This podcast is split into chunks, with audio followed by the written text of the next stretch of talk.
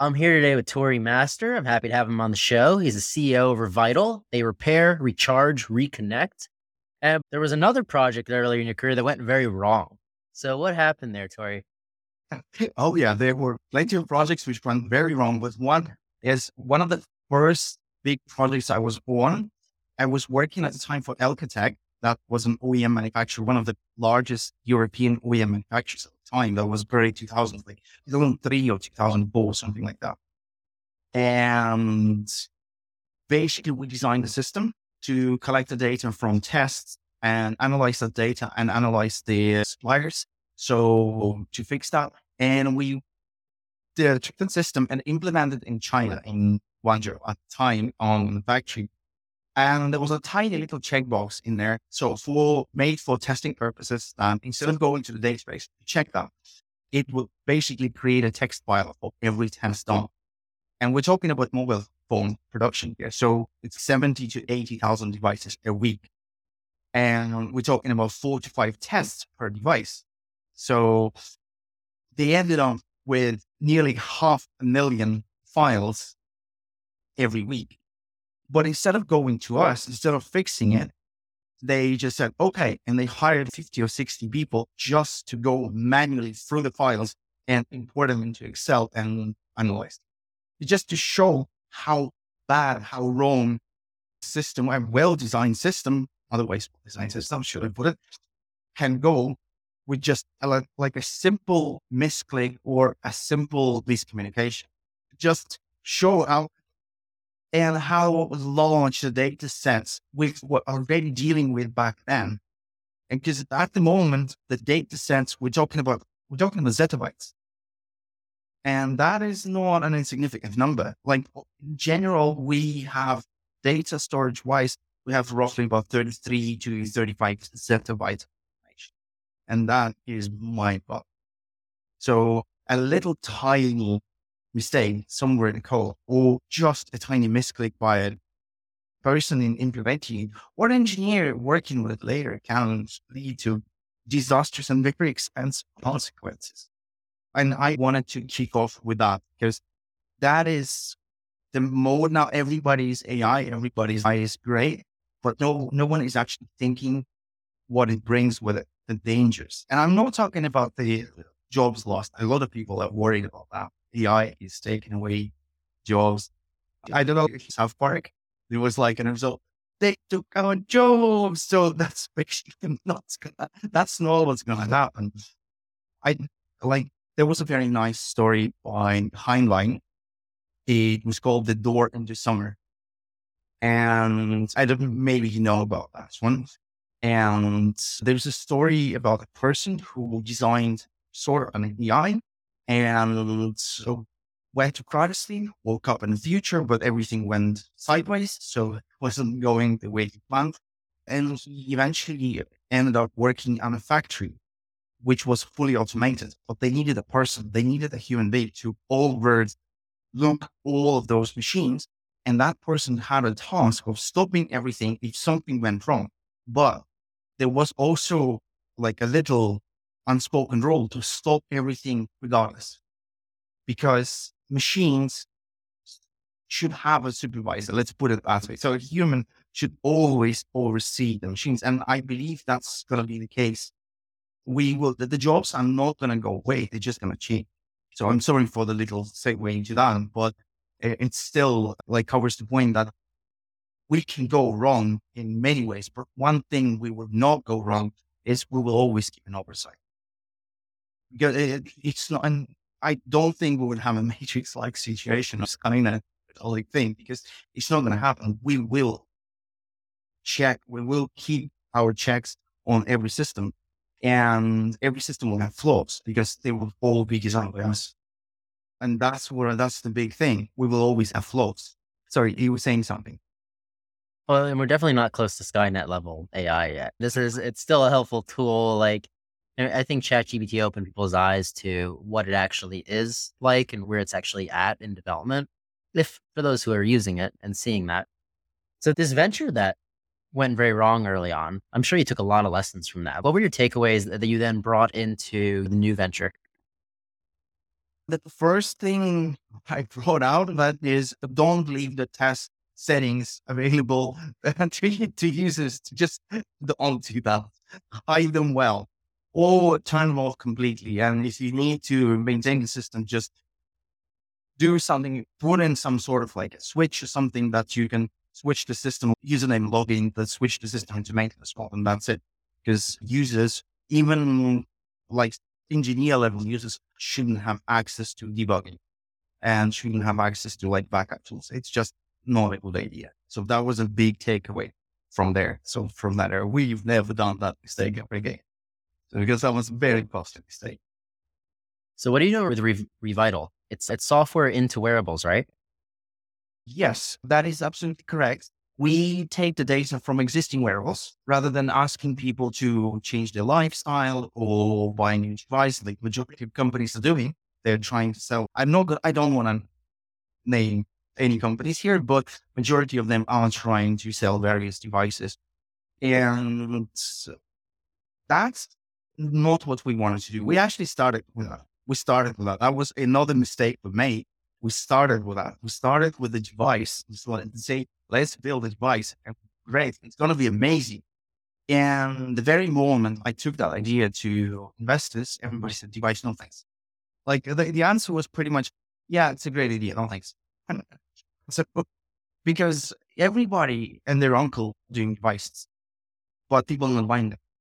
Because why would they already have one on their wrist? And I do understand that approach like five years ago when majority of them started actually, because back then the devices which were in the market were pretty terrible and the algorithms were pretty terrible. It's not even the hardware waste, software wasn't there. Software wasn't.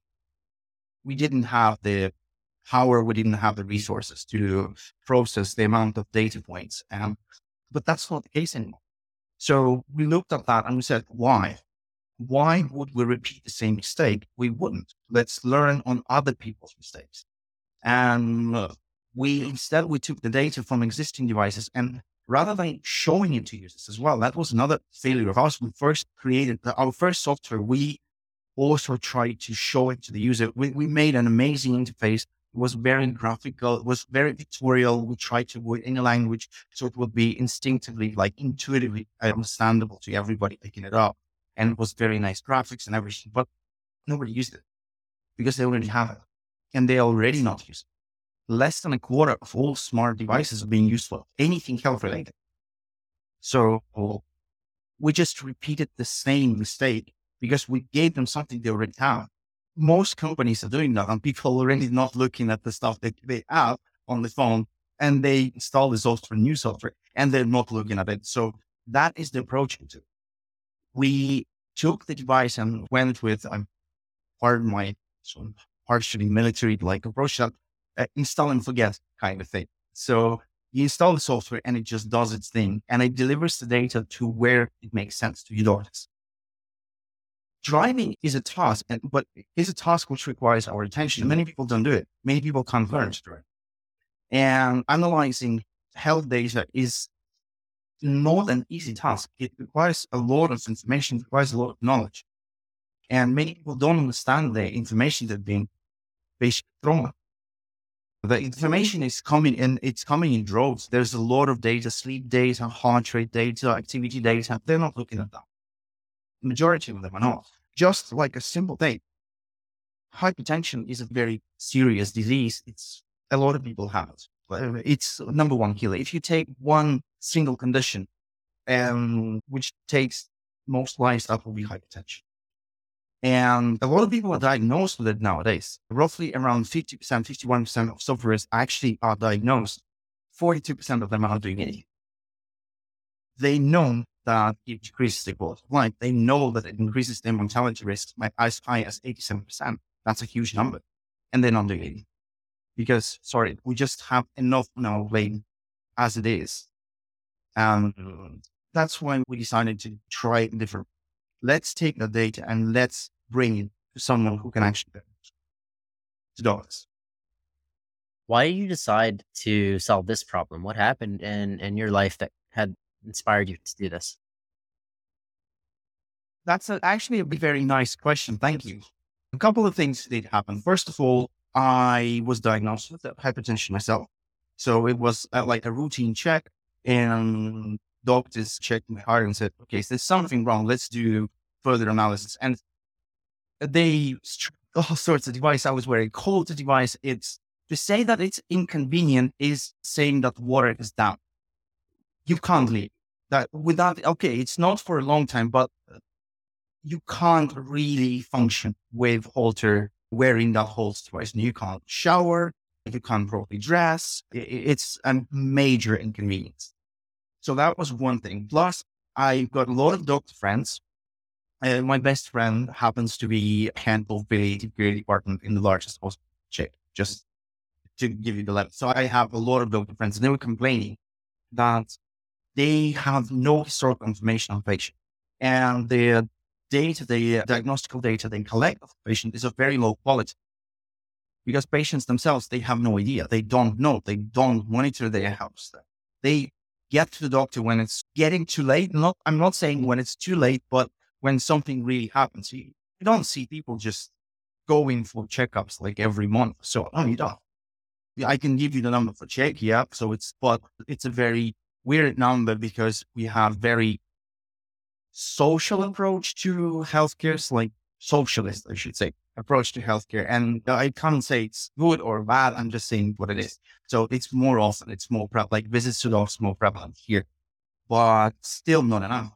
Like once every three months, that's, you don't know what's happening. You have, dogs have no idea what was happening. They imagine person as a movie. We are movies. We have stuff happening in our lives. Doctors see, all they see a little screenshot, like snapshots. So they take you you go there, they take your vitals and everything, but that's just snapshot. They have no idea what's been happening to you. They have no idea, and they have no idea how it is changing. Day to day changes. They can only see, okay, so that's current snapshot. That's another one. But when you come to the doctor, you already have problems. So that snapshot is tainted. Even that data is tainted because it only relates to what condition you have now, this moment, why the reason why you came to the doctor in the first place. So that's the was the reason behind it. I was looking into that for a long time. I was doing like research, but just the timing was wrong, very wrong, because there was no technical possibility to do what I what we're doing now.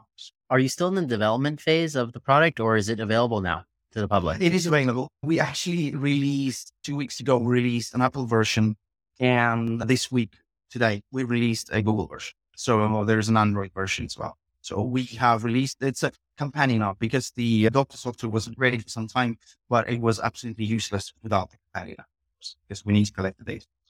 So yes, it is available. It is available. If our listeners wanted to learn more or get this thing in use, how could they do? They can go to our website. They can contact me. They can contact their doctor. So they will contact us because it works there. It's a two tier system. There is a patient and there's a doctor. Like I said, the data is delivered to the doctor. So doctor needs to be on our system. We need to have doctor signed up for us. It doesn't cost them anything. Patients pay because it's in their benefit. And we actually pay doctors. We actually pay doctor for every active patient on the mm-hmm. system because we want them to actually check the data. It's useless if they get the data, but they never look at it. So we incentivize them with paying them. It's, I think that's the best incentive to have, like monetary one. So at least it's the most honest one. Thank you, Tori, for coming on the show. And thank you, everybody, for listening to another episode of Failing to Success. Make sure to smash that subscribe button. I'm your host, Chad Kalecki, and we'll see you next time.